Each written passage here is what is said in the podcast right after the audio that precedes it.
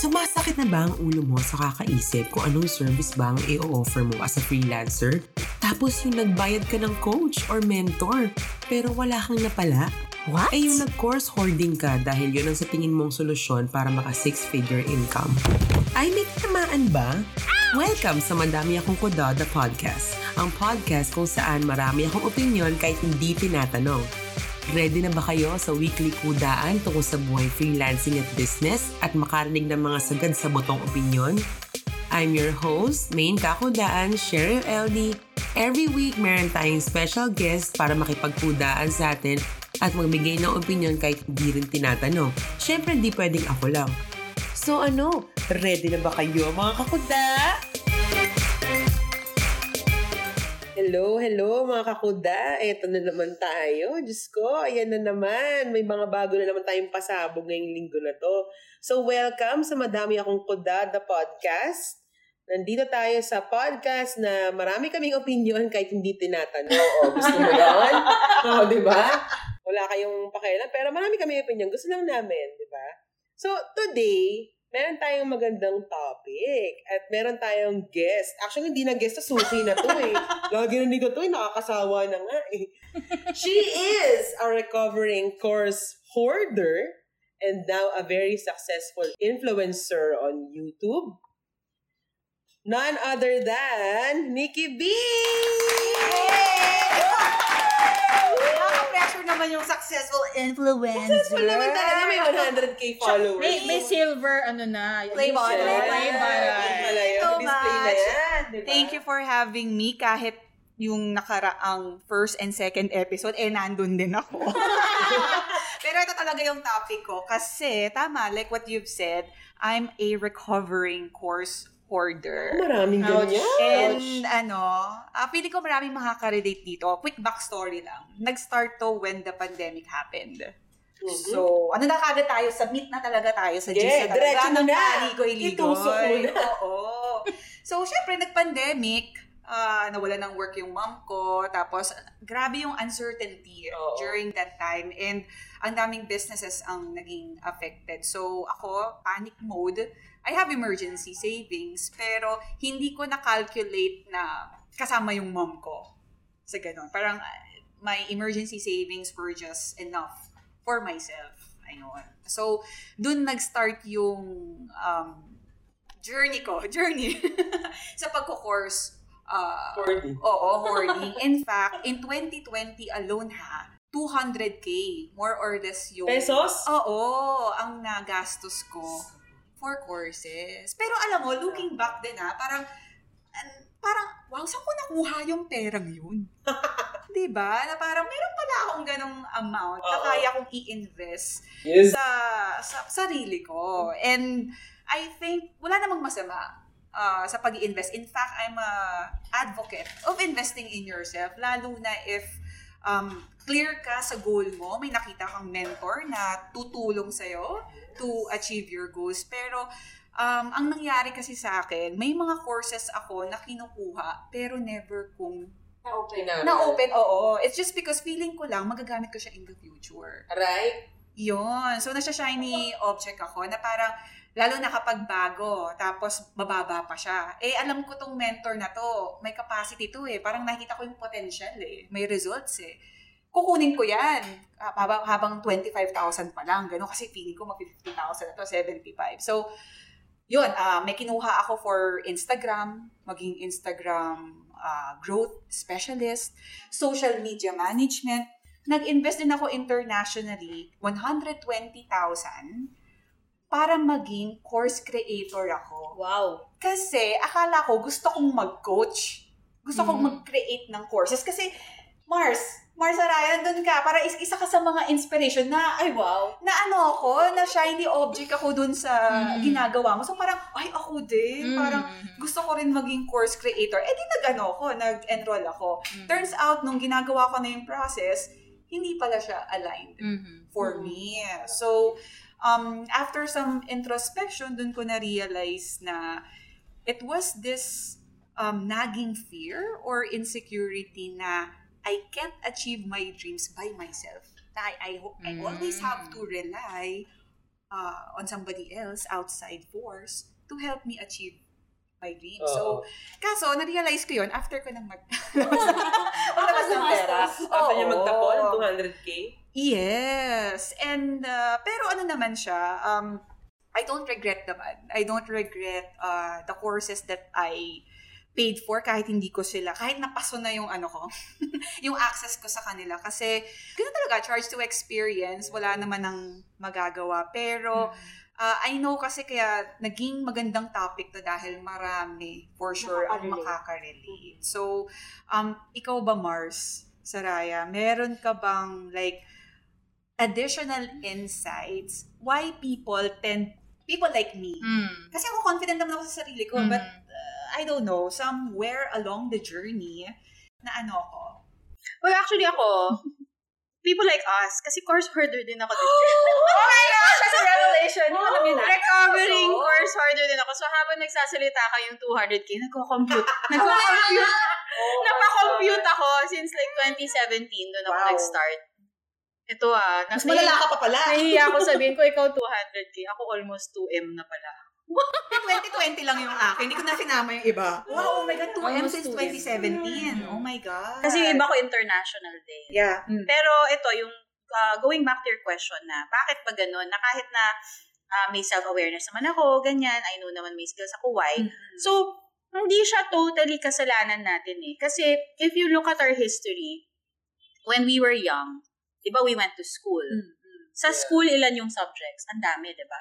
Walo, sampu. Walo, sampu. And lahat ba yun gusto mo? No. No. No. Lahat ba yun nagamit mo? No. So we have this mentality na we have to take all these subjects in order to what? To pass. To pass. Or in order to be an honor student. So, the mentality of, you know, parang kunin mo lang yung course, kunin mo yung subject, ipasa mo lang. Kasi Para- baka magamit mo in the Baka magamit mo or para mag-honor student ka, ma, ma- you know, parang magkaroon ka ng sense of achievement, fulfillment, ganyan. Na-instill na sa atin, bata pa lang tayo. Okay, pagdating mo ng college, anong nangyari? Cheryl, ano nangyari sa'yo nung college? Ano yung kinuha mong kurso at bakit? Siyempre noon, uso sa amin yung ano eh, o magdoktor ka, ganyan. Mm. Pag hindi ka nag-medicine or some something course na ano na Pre-med, gano'n. Nag-pre-med ka ba? hindi yak ayun. Yak talaga! hindi yak. Joke lang po 'yun. Ano ah ano siya, parang pag hindi mo siya ginawa, parang ang daming judgment mo Mhm. mararanasan. Pag hindi ka nag-follow sa rules ng traditional school, dapat ganito, aralin mo to, aralin mo yan. Yun, wala, ano eh, nakaka-burnout din. Yung algebra nga, hindi ko alam kung paano ko gagamitin eh. Alam mo yun, Ako yung Pythagorean theorem, may saan pa ginagamit Yun. eh. Nakalimutan ko na yun. Nakalimutan mo na nga. Yun nga, so 'di ba parang anong nangyari? Wala. So, parang kumuha ka lang ng, ng course ng college based sa pressure ng society, parents. Actually, yung yung course ko, gusto ko naman. Mm. Pero, kinuha ko siya, hinayaan ako na yun yung course ko. Pero, pag nakatalikod ako, may judgment. Parang ganun. Parang, Mm. I was silently judged na. ano So, parang, parang may peer pressure, di ba? And Oo. that's Oh, exactly it. yun. Hindi lang naman yung phenomena ng course hoarding eh nag-start ng digital, ano eh, Yes. nagkaroon ng online courses. Mm. It started way back when we were in school. When we were in college, we took a course. Hindi tayo nag-hoard ng course, but we took a course for the wrong reason. Oo. Diba? It's either gusto ng parents natin or Oo. nandyan yung pera. So, yun yung mindset kasi. So, um, kahit hindi ka course hoarder, but if you take a course for the wrong reasons, diba? It's it's equally as damaging as course hoarding. Kasi nasayang yung pera mo, nasayang oras mo. Tama. Nung time yun, pera pa ng magulang natin, right? Mm-mm. Pera pa din. Pera mo rin, Oo. eventually, kung working student ka. So, that's the mentality that was instilled in us by our educational system. Na even if I don't need it, I have to take it. Right? So, kagaya yon sabi mo, para saan ba yung Pythagorean theorem? 'Di ba? So, I don't know what where I'll use it, but I have to take it anyway. So, nadidesensitize na tayo dun sa feeling na, sige, kahit di ko magagamit, I'll just take and take and take, 'di ba? So, parang na nag-seep in ngayon yung mentality na yon in the online Oo, educational space na okay, wala nang wala na yung college, hindi na yung like face to face ganyan, but we have so many opportunities on kahit free YouTube, 'di ba? Uh, paid online courses ganyan. may mga digital marketer lab. Yun yung mga unang kong Mm. courses. Oo. Ang dami-dami na feeling mo, if you just take this course, parang kahit hindi mo pa siya kailangan ngayon, mali mo Tama. magamit Oo, natin. parang, totoo. Para ganun ready din sa lang. school, di ba? Malay Or, malay mo, di ba? Or, parang na ano ka eh, yung na herd mentality ka, ka- kagaya ng college, na uso nun kumuha ng nursing. Nursing. Na uso yung Ouch. IT. Kasi Aray. nandun yung pera. di ba? So, pag may mentality ka na you get a course, dahil nandun yung pera, mag-shift yan mayat maya. Kasi kung Oo, nasan yung oo. trend, na nasan yung pera, yun ang kukunin mo. Oo. Ito, no, no offense sa mga into crypto, ganyan. Kasi may mga nagsasucceed dyan. Pero bakit may mga kumukuha bigla ng, may nag invest bigla sa crypto, kukuha ng course, tapos parang mawawala lahat.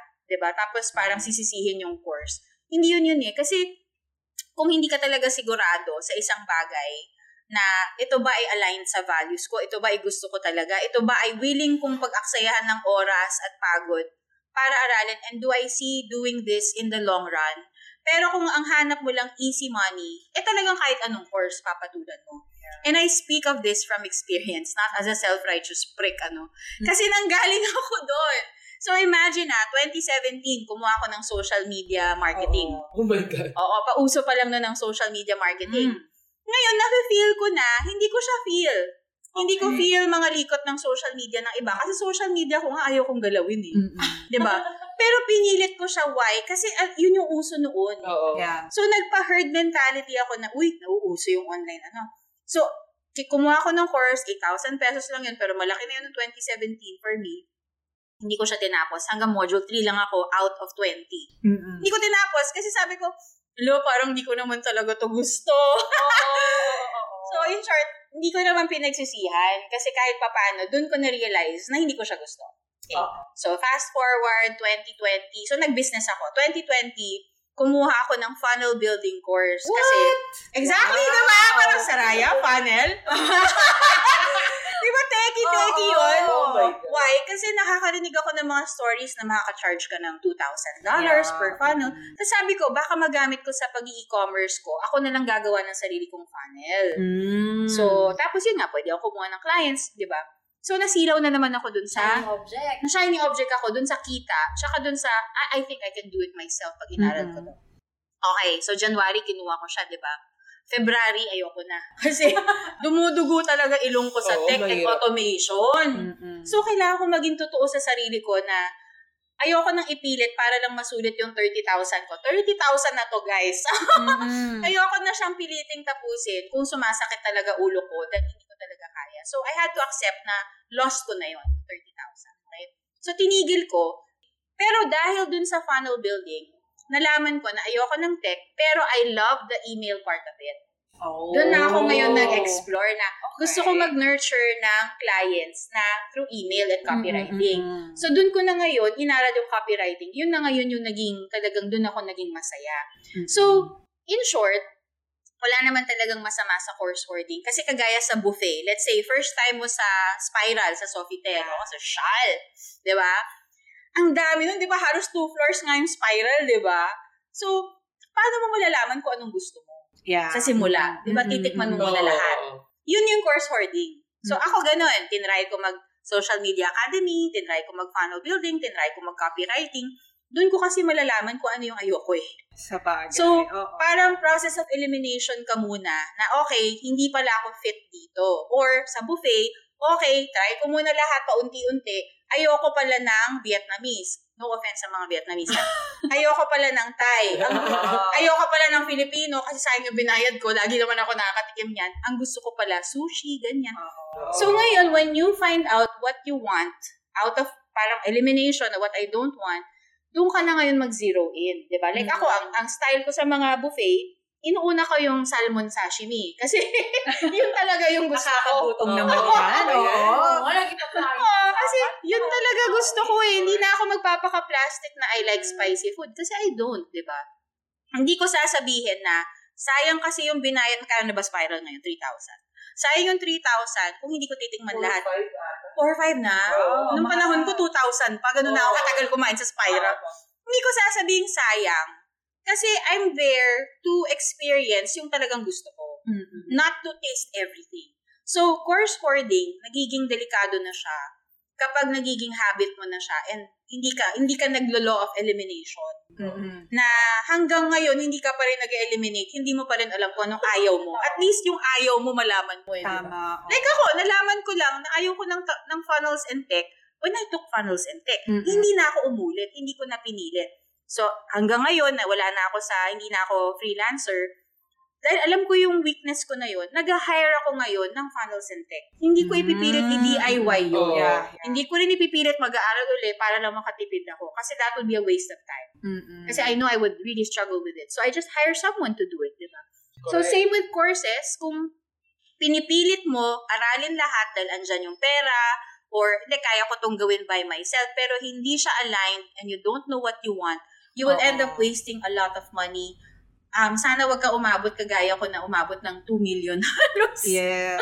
Pero hindi rin ako nagsisisi because that is where I grew. Pero there's a shortcut to it nga. Kung pwede mo maiwasan, di ba? Why not? Na mabawasan yung gastos mo, why not? And I think it boils down to knowing what you want, the kind Mm. of lifestyle that you want to create for yourself. Yun kasi yung kulang sa akin. Wala nun. Parang ako, nag-focus ako sa results ng mga tao. Ako pa naman yung type ng person na kapag idol kita, susundan kita. Mm. Parang kapag nag-offer ka ng, ah, nag-offer ka ng course, mag-enroll ako sa'yo, ah, nag-upsell ka, may ganun akong tendency. Cult maging mentality. Oo, Oy, maging grabe. fanatic ako ng isang tao to the point na, teka, bakit ko nga ba ginagawa to? I- Is it Mhm. because this person is living the lifestyle that I want or because na silaw ako ng kinikita niya? Mm. Kasi kapag doon ka sa nasilaw ka lang, kapag nahirapan ka, hindi ka tatagal eh. Yun nga yung naging issue ko kasi kapag nahihirapan na ako, Mhm. Maayaw ka na. makikita ko yung iba, uy, parang successful sa FB ads to sa social media. Mhm. Parang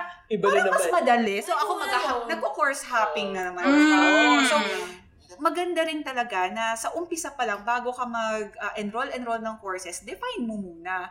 Ano ba yung lifestyle mo? Gusto mo ba talaga? Do you wanna manage a team? Gusto mo bang mag-agency? Exactly. Do you wanna be a CEO? Do you see yourself like that? Gusto mo ba mag lone wolf ka? Mag-isa ka? Like uh, retainer and stuff? Or gusto mo ba um, mentor ka, coach ka? Do you think? Mm. Kasi wala akong ganon, kaya kung ano yung appealing sa akin, Yun na. oo, nakikita ko, nakita ko si Saraya, nag-open ng course, edi ako rin, nag-enroll ako ng course creation Mm. course, ganyan-ganyan, edi nakigaya ako. So, yun nga lang, on my end, expensive yung route na kinuha ko kasi I had to pay a premium price pa just to find out Na ayaw mo hindi pala. sa akin. Pero, on the other side naman, ah, perspective din, hindi rin ako nagsisisi kasi Mm. I, since may skin in the game ako, sineryoso ko talaga siya. Nung sineryoso ko, doon ko na siya, I think hindi to align sa akin, may Mhm. misalignment. So, ano ba talaga? Up until, na-find ko na talaga yung ano ko.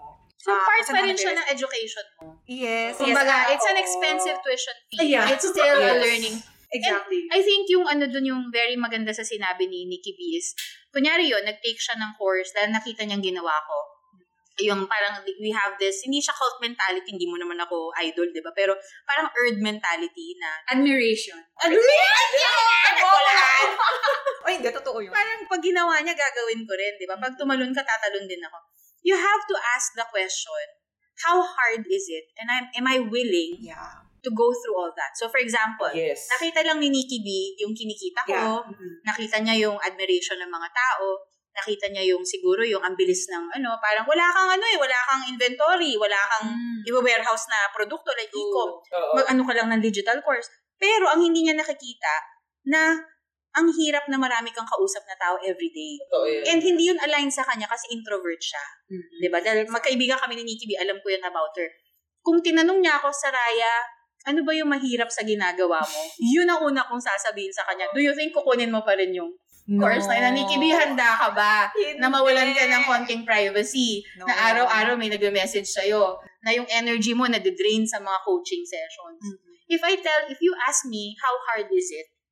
'Di ba? Instead of being yung nasisilaw ka sa six figures, nasisilaw ka sa fame, you always ask the person na, kunyari, para maiwasan yung herd mentality and cult mentality, always ask, how hard is it? Ano yung mga challenges na pinagdaanan mo? And then when you learn that, tanongin mo yung sarili mo, am I willing to go through that? Because if you are, then it's worth it. But if Yes. you're not, wag mo ipilit. Kasi kung Tama. introvert ka, ipilit mo maging coach, mahirapan ka talaga. So I had a time na medyo nag-breakdown ako na I stopped for like six months. Na-burn out ka. Burn out talaga. And I had to figure that out.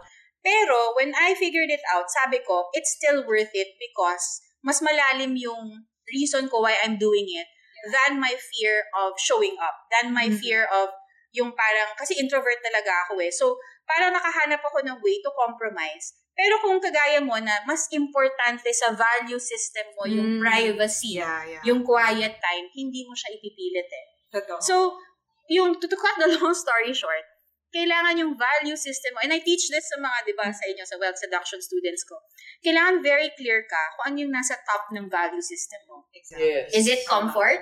Di ba? Is it privacy? Is it fame? Is it power? Is it control? So, if you're not for power, control, delegation, huwag ka mag-CEO.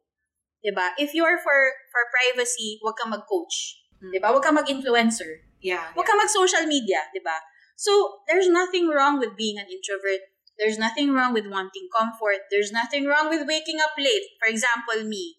I always wake up late. Why? Because that's how my body is. Kasi I have a thyroid problem. So, I sleep late, I wake up late. Hindi ko ipipilit na mag 5 a.m. habit. hindi ko hindi ko bibilin yung book or course na 5 a.m. Ay, habit. grabe. Diba? Because I'm very clear with who I am as an individual and I respect that. Diba? Tama. Alam mo yung 5 a.m. habit, ano eh, grabe, sobrang binit ko yung sarili ko dahil hindi ako makasunod dyan.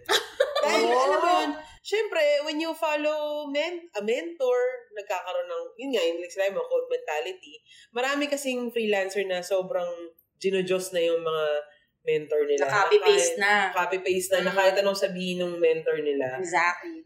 na, oh, Parang ganito. gospel na. Oo, parang kulang na lang patayuan ng rebulto sa luneta, di ba? Tapos, lahat ng sabihin, gagawin. So ako, may ganun din akong tendency eh, na parang madali akong maano, mabudol. Tapos, pag talagang ina-admire ko yung tao, lahat ng sabihin niya, gagawin ko. Or lahat ng ginagawa niya, kahit di niya ituro, gagawin mo. Oo, tulad ng paggising ng umaga, like meron pa nga nun, ano, parang Ay, may, ganun ba? oo, may group na 5, parang 5 a.m. club, dapat magising ka ng gano'n. Eh, natutulog ako ng 2 a.m. Ano, hindi na ako matutulog? Gano'n na lang yan, di ba? Power nap na lang. Oh, power nap, buong buhay ka. Magkakasakit naman ako noon, di ba? So, hindi rin kasi okay yung parang cult mentality na ano, susunod ka lang sa sinabi ng mentor, course creator, or leader, ganyan. Hindi siya healthy para gawin mo siya sa life mo. Ikaw, Ivy, anong may masasabi ka ba about uh, cult mentality? Na-witness mo ba siya sa iyong freelancing career? Actually, oo eh. May blind item ba? Ay, meron ka bang baon? Eh na, may blind Naku, eto na. Siya naman ang may baon. Game, ano yun? Iisipin ko pa. Eme lang. Magdudugtong muna ako doon. Okay. So, based dun sa sinabi ni Cheryl na, yun nga, eh, pag may idol ka, ginagaya mo siya, di ba, lahat ng ginagawa niya. Why? Because wala kang sarili mong definition of success. You always feel that other people have the answer to success Yeah. or what others do is success. So, if for you, success yung makita mo na nakakabili siyang bagong kotse every month, di ba? Or nakakapag-travel siya abroad, tapos, ah, kasi email marketer siya, gagawin ko rin yun. Ay, gumigising siya ng madaling araw, gagawin ko rin yun. Pero what if for me, ang success is waking up anytime I want? Yeah. Mhm. Di ba? Should Walang I... pressure. Walang pressure. So, hindi aligned sa akin yung waking up at 5 a.m. eh. And na-prove ko yun na I can wake up anytime I want and still be successful kaysa nung mga time na pinilit ko and I did not honor my body. Mm. Why? Because I my my definition of success was somebody else's definition of success, which is waking up early. And the truth is, there is no one definition of success. Yeah. It should always be personal Oo. based on what you value most, what your heart desires, and what you want to experience. Ayoko ma-experience na may bagong kotse ako every month. Ayoko ma-experience magkaroon ng luxury car. And ayoko na malaking bahay. But a lot of freelancers, pag tinanong mo, bakit gusto mo mag six figures? Ah, yun nga, minsan hindi pa alam. Oo. Ah, para makabili ng bahay. Okay, pag tinanong mo anong klaseng bahay, hindi pa alam. Why? Because masyado tayong na inundate na ang success is may sarili ka ng bahay before 40 years Correct. old, may kotse ka na. Ako wala akong kotse. Why? Because ayoko mag-drive. Ayoko din.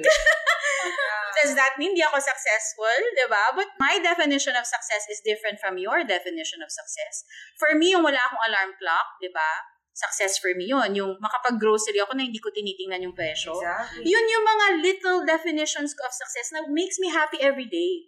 Talking to only people that I like. So ngayon, because I'm very clear with my values, my desires, what I want to experience in life, nawala na yung pagka-course hoarding and I only get Yes. courses and mentorships that are aligned with what I want. Exactly. Okay, kung ipapag accountability group call mo ako every day, uh, every Wednesday at 6 a.m., may nag-invite sa akin ng ganun. Ang aga naman nun. Business group actually. And malaki yung potential ng business group na yon. But I had to always honor my values na hindi to value na sinasabi kong it's an honorable value. ah. Pero my, one of my values is I want to wake up when I want to eh. Yeah. So kung pipilitin ko yung 6 a.m., I'll end up presenting that Yeah. business group kahit na it can bring me a lot of money. Diba? I'm not happy with waking up at 6 a.m. Eh. So I had to say no. But if the course hoarder in me, an opportunista in me was the one in control, I would say, sige, kasi sayang yung kikitain. Di ba? Pero masaya ka ba? Hindi, kasi hindi siya aligned. So dapat clear ka with your values and what you want to experience. Huwag kang gumaya sa iba. Huwag tayong gaya-gaya, huwag tayong cult mentality, huwag tayong herd mentality. Pag tumalon si Juan, tatalon ka rin, di ba? So, yun, maging clear ka lang what you want. Lista mo siya, di ba? And then, huwag mo munang tingnan yung iba. Yun, yun lang. Ang passionate. Grabe. Mas sabihin ka ba, Ivy? Oo, may nalagdag ako sa sinabi ni Coach Saraya. Si Coach Saraya, meron siyang definition of success. Ako, meron akong sariling definition ng premium client. Mm. Oh, I like that. Oh, Oo. tama. Oh, Kasi ang definition yan. ng, usual definition ng premium client is kailangan six figure yung mas-charge mo. Oo. Ako hindi. Ang definition ko ng premium client, I can work whenever I want. I don't have a fixed schedule. Although, um, nag-work ako during night kasi doon ako mas productive. Pero, I can definitely work whenever I want. Um, hindi ako mina-micromanage ng client. Output-based. Kasi, I can do things that I like, which is managing team. Yun kasi ang gusto ko. Galing. So, tinanong ako, actually, Cheryl and I had this conversation before, after yung meet up natin with Coach Sarah, di ba, yung dinner niya. Oh, sa Viking. Oo, nag-uusap kami sa ah, Starbucks, so nakapila kami. Bibili kami kape. Kasama natin si Ana. Oo, Oh, shout out, inaalaala Ana. na ako na na, Shout out. um, kasi yung client mo, yan lang ang sinacharge mo, ganyan-ganyan, undercharge ka. Pero sabi ko sa kanya, oo, naiintindihan ka tayo. I think you're right.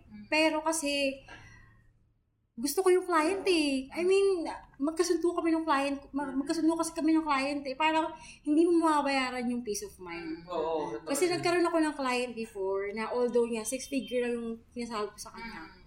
Pero shit, every time, ano siya, so fixed schedule yung work.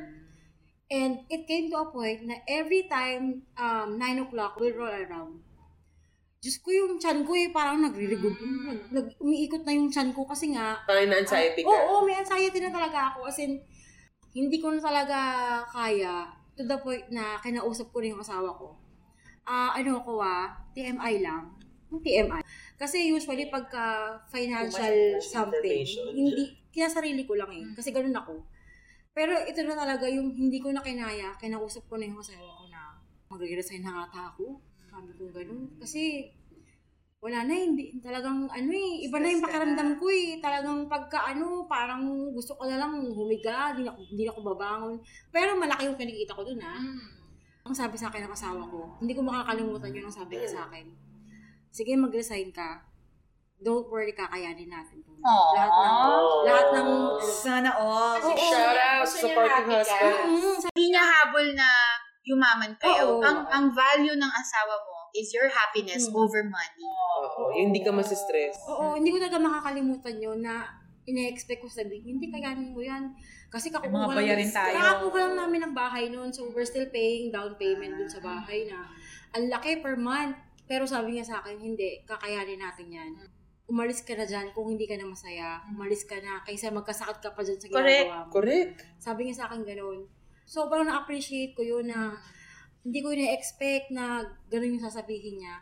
Kaya, itong client ko ngayon, sobrang drive kami, as in, ano, feeling ko ka dinadog show ko na lang sila. Buti lang hindi naiintindihan nila. Kasi English eh, English yun eh. Um, so parang feeling ko naglalaro na lang kami pagka yung team meeting, lagi na lang ano, parang um, nagbubulahan na lang kami, yung ganun. So yun, right now I'm actually very happy with where I am. Pero syempre meron pa rin tayong goals in life. Yes. So yun, underworks pa. So yun, um, in line lang with Coach Saraya said, you should have your own definition of success. Hindi lang tayo nakikimatch sa client, dapat yung client match din sa values Yes. natin. Kumbaga, parang yung iba nagiging client order din Oo. para lang sa pera, kahit di na align. Totoo. So learning to say no to clients is also a very healthy Yes. um characteristic to develop kasi it means you're respecting your boundaries. Tama. You're respecting your values and you're respecting yun kung value You're honoring health. yourself. din. You're honoring Oo. yourself. So, tanggap ng tanggap. Oo, parang same lang yan sa course hoarding eh. Parang wala ka masyadong honor sa sarili mo, kaya parang, o sige, kahit ano na lang, di ba? Parang sa manliligaw ba, kahit sino na lang sasagutin mo. Correct. Parang ganun lang yun eh. So, how you do one thing is how you do everything, di ba? So, if course hoarder ka, may tendency maging client hoarder ka, may chance pa pong magbago. And ang ganda ng ano, ang ganda ng takeaway ko kay ano sa sharing ni Ma'am Shi Ivy. Kasi nalaman niya yung gusto niya, yung definition niya ng ano, premium client because of experience. Kasi sa ayaw niya. Oo, sa ayaw niya. Kasi minsan tayo natatakot tayong mag-say yes to opportunities kasi unfamiliar. Ah, hindi natin territory. Pero minsan kasi we have to put ourselves din in that situation para din malaman natin kung paano tayo mag-a-act. And kung ano yung magiging experience natin, if magugustuhan ba natin or hindi. So, siya, doon niya na-realize na, shocks, malaki yung pay, pero kung ito naman pala kapalit eh, mental health ko, Correct. eh di hindi siya worth it. So, minsan, okay din yung nagsisay yes ka, and then you figure it out. And then, ang maganda kasi, you have to think na, hindi porket nagsay yes ka, stuck ka na doon. Permanent na yon. It's okay to change your mind. Yes. Course correct. Yes. Mm. Oo. So, I I guess it's okay to say yes, but if along the way, hindi siya para sa'yo, na feel mo na may misalignment, it's okay to change your mind. So, Ang yun mahirap yung hindi ka nag-course correct, tapos feeling mo stuck ka na doon, tapos Ah. tinitiis mo na lang for Ay, years and totoo. years. Drama triangle. So I think yun yun eh, parang pag, pag newbie ka, like sa, yun nga, buffet, it's okay to try a lot of courses. Parang sa college, yung first year mo, general subjects yan. Kasi from the general subjects, doon ka ngayon magna-narrow down. Ang delikado, kapag ang tagal na ganun ka pa rin, hindi ka pa rin sigurado, tinitiis mo lang lahat, di ba? Pero kapag yun nga, yung natutunan mo na what you don't like and what you like, what is your non-negotiable, and what is yung bagay na ayaw mo i-compromise, di ba? Pero you still allow it to happen to you. Ikaw na yung may problema. Oo, Diba? kasalanan mo yan, girl. Oo, di ba? But you can always course correct. Gaya nga ng sabi ko kanina, may pagkakataon pang magbago. So, para yung iba naman, sobrang analysis paralysis, ay sabi ni Coach Sharaya, ano, hindi na lang ako ano. Hindi rin maganda yon. I'd rather you take any step. Kung hindi ka sigurado, take any step. Kung hindi mo alam ano yung right or wrong, just do something. Take any step. Yeah, take the next step that Take makes the sense. next you don't step, have to oo. know the entire Yes. steps. And it diba? doesn't have to be right or wrong. Wag, wag mo na i-judge. Basta, oh, Oo. gumawa ako ng funnel building, sige. Ngayon, you lean into your emotion kung feeling mo talagang parang may off na, hindi yung kagaya yung kay Ivy, di ba?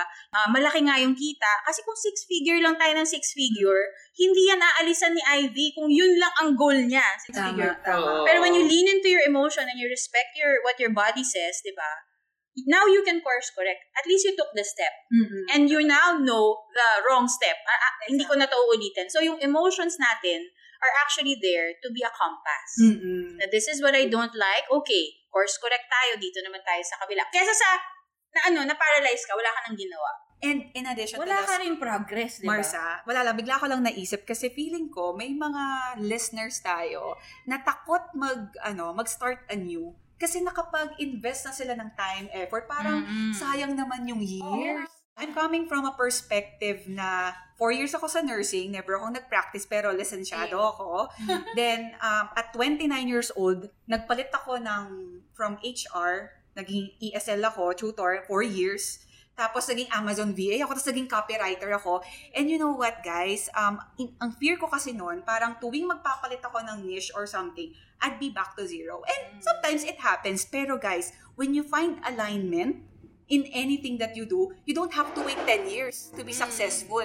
Actually, when your alignment, nandun yung puso mo, success would just follow. Alam mo, totoo yun because I've experienced it so far. Na parang 29 years old, I was jealous and envious sa mga kabatchmate ko na ako, magsisimula na naman, sila kinakasal na. Lawyer na.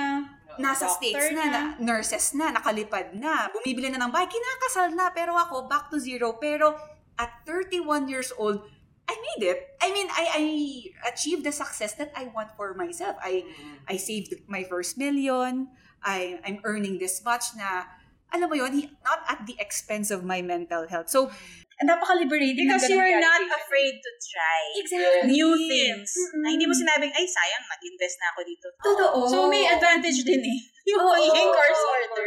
Mm. Basta it leads you to finally knowing what you really want. Exactly. And again, time is trivial na lang eh. Mm. Kapag hindi naman porket magre-restart ka, it would take 5 to 10 years Correct, ulit. correct. Oh my God, guys. Coming from someone who who made it na within 2 years, 3 years. Oh my God, guys. Mars, It's ikaw, possible. 30s ka pa lang. Good luck naman sa 40 ko. Oh! So, I just turned Oh. 41, di ba? I was like Oh. you. So, after college, Mm. clothing technology ang course ko. Talaga? Ang layo. Passion!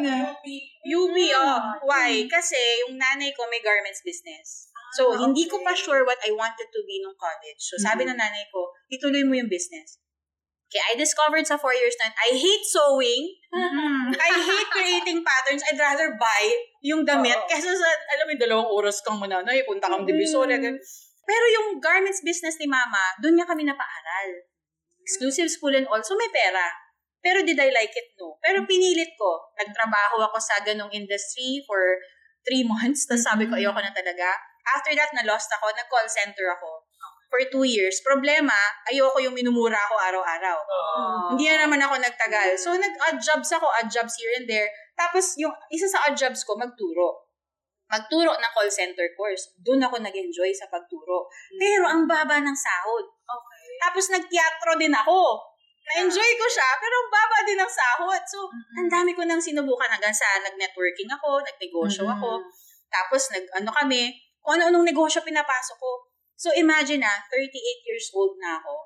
When I finally discovered, ito pala talaga gusto ko. Ah, iba-iba tayo ng time. Yung Iba-iba coaching. Oo. I So, it. masasabi ko bang nasayang lahat ng pinagdaanan ko the past since 23 ako I to don't think 38? so. Hindi, kasi the way I do my coaching is I combine all of my, exp- nag-relationship coach pa ako, nag-dating coach ako. Pero lahat yun, I tell you, Oh. yung networking, relationship Mm-mm. coaching, business, Mm-mm. um, even call center, customer service, talking to people. Mm-mm. lahat siya nagagamit ko ngayon in how I help my students. Galing. Even my age is an Mhm. advantage, 'di ba? Kasi mga nanay, natutulungan ko. Nanay din ako, 'di ba? So, parang it's never too late. Yung sinabi ni Nikki B na will it take me another 10 years to be successful? No. Oh. In fact, yung kinikita ko noon in probably 2-3 years, kinita ko in just 2 months. With what I do because I'm very passionate about it Tama, eh. oo. Kasi hindi ako nasi-stress na Pag may alignment ka Oo. talaga eh, money will just follow Exactly. eh. Galing talaga. Totoo Oo. yan, guys. Kaya huwag kayong matakot guys to try something new. Parang hindi hindi namin sinasabing masama mag-course board. Pero once you find it, huwag kayong matakot to pursue that and huwag kayong matakot magkamali. Pag nagkamali, course correct. Pero the fastest way to grow is to really find a mentor that you're aligned with. Totoo. Na And of course, sa may mga dependents, be sure to ano establish safety nets din. Oo. Kasi ah, ako, malakas ang loob ko kasi wala pa akong Oo. anak. Pero ikaw, Mars, di ba? You Correct. have, ano, Pero naranasan ko na zero, nangutang pa ako para lang mag-enroll. Pero ngayon, natuto na ako. So, Oo, tama, kung, tama. di ba alam mo, Mars, yung money jars ni T. Harv Mm, Eker. mm, mm, yes. Di ba meron siyang isang jar for education? Yes. oo. Ang, ang ano doon, ang allotment mo, maximum 10%. Mm. So, yun na ngayon yung safety net ko. Pag umover na sa, te- kunyari, ang 10% ko is, let's say, is, kunyari, kumikita ka 1 million, 10% mo is 100,000, hanggang doon ka lang. Di ba? Pag, Okay, tama. oh, so yun na ngayon yung safety net ko na, uy, parang ganda nitong bagong mentor na to. Kaya lang, na, naubos ko na yung 100k ko. Okay, next year naman. Mhm. Di ba? Para hindi ka rin yung masyadong na, ano, ng bugso ng damdamin. Uy, hindi aligned kami. Kailangan practical ka rin, di ba? Tama, tama. May balance. Oo. So yun, um, yun yung advice ko sa mga hindi na makapigil. Mag-set aside lang kayo ng budget nyo, which is usually 10%. Kung kaya. Pag hindi, babaan nyo 5%. Pero never ever go over that na, okay, ah, pwede kayo mag-course, hoard all you want, books all you want, basta hindi siya lalagpas ng 10%. Kunyari, wala pa kayong clarity, alignment, budget na lang yung inyong guideline. Oo. Doon, doon kayo mag-start. May isa rin akong na-realize kasi di ba nag-take ako ng course creation na course. Napaka-redundant eh. Oo, di ba? So, hindi ko siya na ano, hindi ko siya na gamit na makapag-create ako ng sarili kong coaching ano, business. Pero nagkaroon ako ng course creator na client. So, yung Oh. framework, yung mga natutunan ko Tama. dun sa course niya, Nagamit. na-apply ko kay client. Galing. Eh, napagbuti ko yung results ko sa kanya. Eh, di nakakomisyon ako ng malaki-laki. So, kung tatanungin niyo ako, worth it ba siya in a sense na nakapag-create ba ako ng course? Hindi. Pero, yung ROI niya, times times X. Oo. Oo. Oo. So, minsan, yung results na, yung mga kinukuha nating course, minsan may iba siyang patutunguhan, direction. Paglalaan. Yes, may ibang paglala. Hindi siya sayang. Unless, hindi mo talaga gamitin. Correct. Totoo yan. Ako din, ang dami ko nang tinake ate, di ba? Doon ko nakukuha yung mga connections ko. Exactly. Kagaya niyan yung namomroblema kami din sa FDA consultant nila. Eh, nag-aral ako ng formulation ng cosmetics, yung colored cosmetics. Kasi nga talagang gustong-gusto ko yung makeup, di ba? Pero hindi ko naman magawa, hindi ko naman may apply. Nakilala ko yung consultant doon ng FDA na nagpa-approve ngayon sa planta nila. So, yun, yung mga connect connection, pati yung mga e-com classes, doon ako nakakuha ng mga big clients kasi hindi ko talaga passion ng e-com. Ayoko talaga. Yung network. Oo, yung network talaga, yun talaga yung nagpapa, ano, nagpapalawak nung, nung mga karanasan ko. Tsaka doon ako nakakuha ng mga clients, connections, yung makakatulong sa everyday life, yun, doon, sa mga ganun. Mag-enroll ka rin, not just for the mentor or the modules, pero for the Network. network. Oo. Connections. Hanggat hindi mo siya nahanap talaga yung passion mo, yung gusto mo talaga, di ba? Correct. Ako naman, meron ako isang in-enrollan, $10,000. Wow! Magkano ng, da- magkano ng peso? 500K. 570 na ngayon, di ba? Oo, oo. Group coaching siya. Never ako umattend. Siguro twice lang ako umattend. 12 months yun na group coaching. Hindi ko inatenan yung group coaching. Hindi ko, siguro yung, di ba yung course, makikita mo ilang percent ka na. 26% lang ako. Pero nag-ROI ako. Bakit? Ang habol ko lang, makausap yung mentor. Ang habol ko lang yung one-on-one. Okay. Kahit di ko matapos course mo, kahit di ko umattend ng group coaching mo, makausap lang kita ng one-on-one, kahit isang beses isang buwan, sulit na sa akin yun. So, it's not about, some people think, para masulit ko yung course, parang buffet. Para Tama, masulit ko buffet, I have to eat it. No eh. May If may isa ka lang na na-apply doon, na napulot mo, na in-apply mo, sulit na yon. So, Exactly. di ba, 10K yon. I made 100K na ROI after I enrolled in that mentor. Oh, ang galing, galing. Diba? So, na, na, na 10x, literal na 10x. So, Mm. why? Dahil sa one-on-ones namin. So, guys, when you're taking a course, reading a book, you don't have to pressure yourself to finish everything. That's what I also tell my students sa AOS na you don't have to finish everything. Just take one thing and apply it.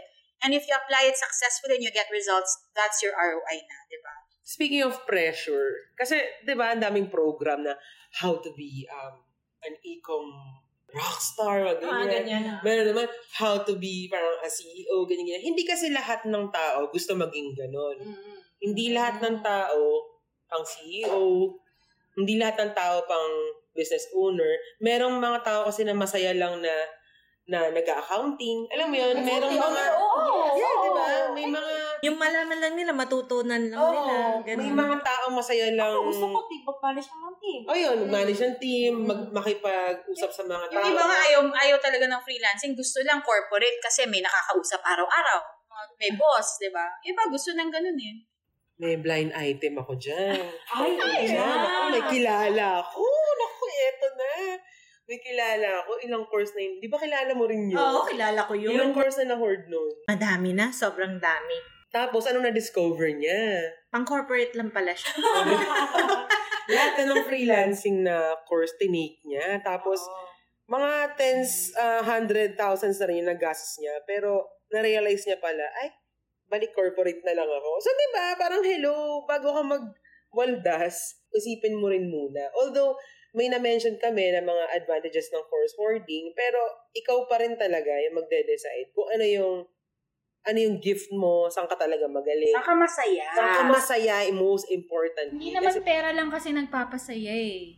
At saka, sumegway pa siya ulit. Di ba, bumalik siyang corporate. Oo. Eh, nag-course hoard na naman, ayaw niya na nag, ano, umalis ulit siya sa corporate. Tapos, balik freelancing ulit. Ah, balik na naman siya sa course hoarding. Naku, may kilala akong isa pa. Naku, Diyos ko.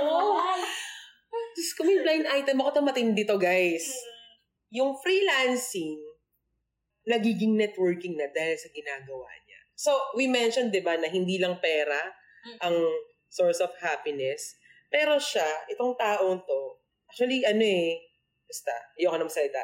Pero itong taong to, minamarket niya yung network, yung freelancing, na ito, ganyan, pinapakita niya yung mga sweldo niya or income niya. Tapos, meron siyang pinapakita mga brand new na car. Sa kanya daw yun dahil sa ano. Yun pala, networking. Networking pala talaga yung business niya. Kasi, she invited us eh to a workshop. Intro to freelancing. Oo, sabi niya, intro to freelancing. Maya-maya, towards the end of the, towards the end of the day, nung, na niya, nung session namin dun sa isang restaurant, ang inoffer niya pala, ano, um, networking. So, pag sumali kami dun sa networking na yon, ituturo niya pa yung mas advanced level daw ng freelancing. Di ba? Parang, yun nga, parang when you, ano, when you show people na, oh, pera ang mahalaga. Dapat may maganda kang kotse. Dapat meron kang ganito, ganyan. Meron kang six figure. Ako, nagsasabihin niya, ako, ganito, one million kinita ko, dalawang araw lang. Hmm? Di ba? Parang gano'n. So, parang, yung tao rin na, ano, nabubulagan, pagka, pagka ganun yung nakikita niyang mga mentor. So, mag-ingat kayo sa mga, yun, like sa episode 1, mga budol coaches. Meron din kasing mga coaches or course creator or mentors na inaano yung freelancing sa net, nagiging networking na. May, Mm. may ulterior motive. At saka, ang inaano lang nila is pera-pera. Yun yung Pera-pera. lang talaga. Yung magkaroon ng maraming pera. Oo. I- inaano nila na magkaroon ng maraming pera. Pero hindi nila tinuturo kung saan ba magiging masaya, kung ano yung magiging passion nung estudyante nila. Kasi di ba nga, pagka sinunod mo yung passion mo, yung gusto mong mangyari sa buhay mo, yung talagang gusto mong gawin, the money will follow it. At saka yung success. Yun yung hindi niya tinuturo, di ba? So, ano yung mga advice nyo sa mga freelancers na, okay, so, usually kasi, ang naririnig ko sa mga bagong gusto mag-enroll sa akin is, anong goal mo dito sa freelancing? Gusto ko mag six figures. Ano masasabi nyo sa goal na yun? Yung six-figure freelancer. Yung ako na yung nag-interview. Why not? Why not? yung host? Hindi siya overnight, actually. Tsaka ang mga sabi, ang mga sabi ko nga, yun nga, find your own happy. Oo. Parang ano, um, ulit-ulit na lang tayo, pero parang ga- ganun na nga. Hindi Kumbaga, talaga babagsak eh. Sa Kausapin mo yung find your sarili own mo. thing. Kaya ka nga umalis sa corporate job eh. Kasi ayaw mo i-drag na lang yung sarili mo sa pagpasok sa office. Tapos, papapasukin mo sa freelancing work. Tapos babalik ka din. Tapos ganun din, idinadrag mo lang yung sarili Para lang mo sa six para sa figures. six Oo, figures, sure. di ba? Hindi siya, ano, practical. tsaka huwag ka mag-focus sa six figure. Ang advice ko, six figures is not the answer. Diba? It will not solve your problems. Walang rule na kailangan mo mag six, mag six figure. Walang rule sa mundo na kailangan mo maging CEO at this point in time at you can achieve it in six months, blah, blah, blah. Walang ganun eh. Hindi siya madalian. So, parang yung six figure, Pero guys, that's com kasi syempre hindi sasabihin to ni Cheryl. This is coming from someone na nakapag six figures na, kaya makinig kayo kay Cheryl. Kasi nakapag six figures na siya. So she knows what she's saying na hindi talaga yun yung sagot. Oo, hindi hindi siya yung sagot sa lahat ng gusto mong mangyari. Meron ka pa rin hahanapin na deeper sa, ang hirap i-explain talaga. Merong, merong mas malalim na ano eh, na makakapagpasaya sa'yo, na mag- magiging fulfilled ka or happy na hindi makukuha sa pera. Ang hirap i-explain sa lalim na. Pero, just to answer kung anong advice, hindi six figures ang sagot. Okay, so sa mga gusto mag, ano, sa mga uhaw sa six figures, So, wag ka mag-freelancing para lang sa six figures, tama ba? oo, wag, wag. Huwag ka Pwede ka nga maging mabubote. Six figure pa din eh. Pwede ka naman maging may-ari ng junk shop. Sino magbobote? Ayan o, magbubote yan. Si Des. Yung jowa niya. Oo. Pero six figure yan. O, di ba? So, hindi hindi lahat eh, sagot eh, freelancing o entrepreneurship. You can be happy as an employee if that's where you're happy. Di ba? Kagaya yung example nyo kanina, masaya siya sa corporate. Di ba, huwag mo ipilit. Kung, kung ibon ka, huwag mo ipilit maging isda. Kasi hindi ka magiging masaya. Ang ganda ng sinabi mo, Mars, may, if I may add to that. Ako ang advice ko, know what you want talaga. I-define mo ano yung lifestyle na gusto mo. Ito yung, gusto, yun nga, yung, um, gusto mo ba nagmamanage ka ng team? Gusto mo ba mag-isa ka? Ilang clients yung gusto mo? Ilang oras mo gusto mag-work in a week? Na Kasi, itong freelancing, corporate, business, lahat lang yan vehicle eh. Minsan, we have the same goals, pero minsan, iba-ibang vehicle, lahat naman ng vehicle na yan, dadalhin tayo dun sa goal. Pero, depende na lang yun sa preference mo. May iba gusto mag-tricycle, mag-jeep. Iba naman, sobrang bilis, gusto ah, mag-grab or mag-chopper.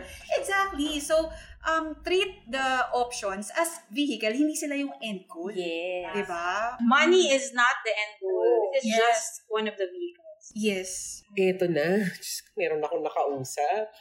Meron na naman. Meron na naman. Alam mo yan talagang word na eto na. Alam mo na yung kasunod eh. Meron na naman. Meron akong nakausap. Di ba sabi niyo anong goal pag ah, para maging freelancer, ganyan. Gusto daw niya yung ano, magtrabaho sa beach, nagla-laptop. Di ba? Yun daw yung defin... nomad. Yes, gano'n. Travel, travel. Ganyan, tapos nag-work habang nakahilata sa buhangin. Ay, Pero parang diba? kilala ko to. Oo. Tama. Pero, naisip ko lang, hindi naman sa pang ano ah, you were there to take a vacation. Pero bakit ka nagla-laptop? Bakit ka nag-work, di ba? Di ba dapat mas i-enjoy mo yung vacation? Yan ba yung mga may picture sa gilid ng pool, tas may laptop? Ganon ka talaga. Natakot nga ako eh. Baka mabasa yung laptop. Yun, alam mo ako, napaka-ano ko, napaka-maano ko sa practical na ano. Iniisip ko lagi pag nakakita ko ng ganang picture, paano kung biglang anurin sa dagat yung laptop nito? MacBook pa naman. Paano pag ganun, di ba? So, they, these people, okay yun kung masaya sila doon. Pero kasi, medyo napoportray nila na ito yung lifestyle. Ito yung, ito yung makukuha mo pagka freelancer ka. Which is hindi talaga siya ganun. 'di ba? Yung pala, nag-work siya sa beach, burnout din pala siya. Parang ganun. Tapos yung pala, nag-work siya, minumura na siya ng client. Or wala palang wifi dun sa beach. O wala, ano pa mo? Nakakapag-laptop, walang, ay, grabe. Hindi pala real time yung picture, ano? Wala real time, no? isang buwan pa pala yun. Oo. So, diba, huwag kayo masyadong papaniwala sa mga nakikita nyo. Kasi, ano yung ganda nung sinabi nyo eh, yung sinabi rin ni Nikki B. Ako, ako alam ko ayoko talaga maging CEO. And alam ng sister ko to, andito yung sister ko ngayon. So, when, when, kasi may family corporation kami, when parang two, three years, four years ago, they asked me to step up as like president. Doon ko na-realize ayoko talaga siya. So now in my freelancing career na I have this business, coaching business, alam ko ayoko pa rin maging CEO.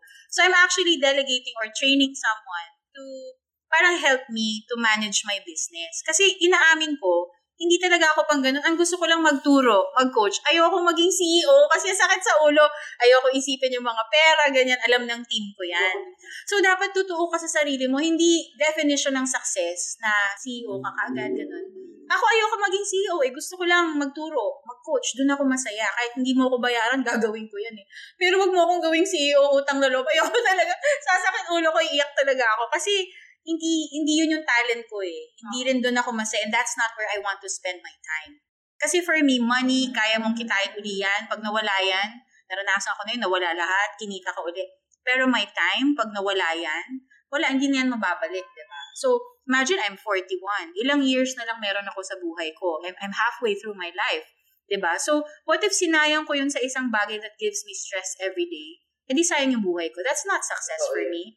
So, hindi ko talaga ipipilit maging CEO. Kahit na I need to step up, what I do is I hire people to help me with the things that I cannot do or I don't like to do. Ayoko mag-drive. Sinasabi nila, oh, you have to learn to drive because that's the mark of a successful woman. Eh, ayoko eh. Gusto ko mag-hire ng driver. Gusto ko pag nasa kotse ako, nagre-relax lang ako. And that's Oo, my din. definition of success. So I don't have to be like every other 40-year-old na nakapag-drive na, may bahay na. Wala akong pakialam doon. Basta kung saan ako masaya, yun gagawin ko. Standard na pala ng success ang marunong mag-drive. Oo, oh, ang dami nagsasabi sa akin, ate, hindi ka pa rin hindi nagda-drive. successful, hindi ako nagda-drive. Ah, appear tayo, di ba? Diba? Gusto natin may driver tayo. yeah, be, just be you and be unapologetic about it. Huwag kang magpa-pressure sa standards ng iba ng success. Tsaka boring, no? Pag pare-pareho kayong CEO. Parang, Oo nga. corny. Or pare-pareho kayong, ano, business owner. Tapos, hindi ka naman pala masaya. Yung ganun. Tapos, hindi ka nga makapag-accounting ng tama. Naging, an- ta- alam mo yun, parang ang dami, actually sarili ko yung pinaparinggan ko kasi mahina ako sa accounting. Ako din! mahina ako sa accounting. Mag-hire na lang ako. Diba? Alam mo yun, yun nga, you do you. Diba? Grabe, napahaba na naman. Diyos ko, kung nag-enjoy kayo sa aming manlupit na kudaan dito, Nabilang niyo ba kung ilan yung blind item? nabilang nyo ba yung mga blind item May prize ba pag nahulaan kung sino? Grabe yung blind item. Isip grabe. Busog na busog kayo. Comment niyo yung hula niyo. I-comment nyo yung mga hula nyo, ha? Ay, Hindi, wag na. Charot lang. Pero yun nga, kung nag- Huwag niyo i-comment, tag niyo na lang. Correct. Kung nag-enjoy kayo sa kudaan namin, see you on the next episode. Next week, mag-upload kami ng mga bagong episode. So, every Friday tayo nag-upload ng bagong episode. So, you can also share your experiences about freelancing, business, and your hugots. Welcome na welcome yan dito. Game na game kami dyan. Pwede rin natin yung gawing topic para fresh yung content, di ba? Oo, yung mag-send sila ng story Oo. nila, tapos i-discuss yung story nila, Oo, di ba? Open na open Kung kami gusto nila maging blind item sila, pwede nila sabihin, Pwede pakisabi anonymous lang. Pwede rin, pwede rin. Kasi actually, akala nyo lang blind item, marites. Pero in fact, yung mga sinishare ni Cheryl, hindi naman siya para mang bash, pero more of para yung mga makarelate, matuto. Diba? At saka nangyari yun in real life. Oh, Yes. Blind item na talaga. Real talk lang, real Oh, talk. real talk lang talaga. So yun, um, follow our Facebook page, Madami Akong Kodada Podcast. So feel free to leave a message for your comments or anything na gusto nyo i-share. Pwedeng pwede namin yung basahin. Kung gusto nyo lang ha. Diba? Yung mga maraming kuda. Yung mga maraming koda, join na kayo dito. Pwede rin kayo mag-message kung gusto nyo mag-guest. Diba? Pwede rin. Oo, pwede rin. Hindi naman kailangan artista dito, di ba? So, yun lang. So, see you next week. Thank you. Bye! Kung nag-enjoy kayo sa kudaan namin this episode, you can follow and subscribe to the show para ma-notify kayo pag may bago kaming episode. Please also like our official Facebook page, Madami Akong Kodada Podcast para sa mas marami pang kudaan. You can also share your experiences and your freelancing journey and opinions related to our topics. Just tag us and use the hashtag Madami Akong Kodada Podcast. Siyempre, dahil open naman tayo dito, if you have topic suggestions, just message or comment on our Facebook page. Game na game kami dyan. So ano, next Friday ulit mga kakuda,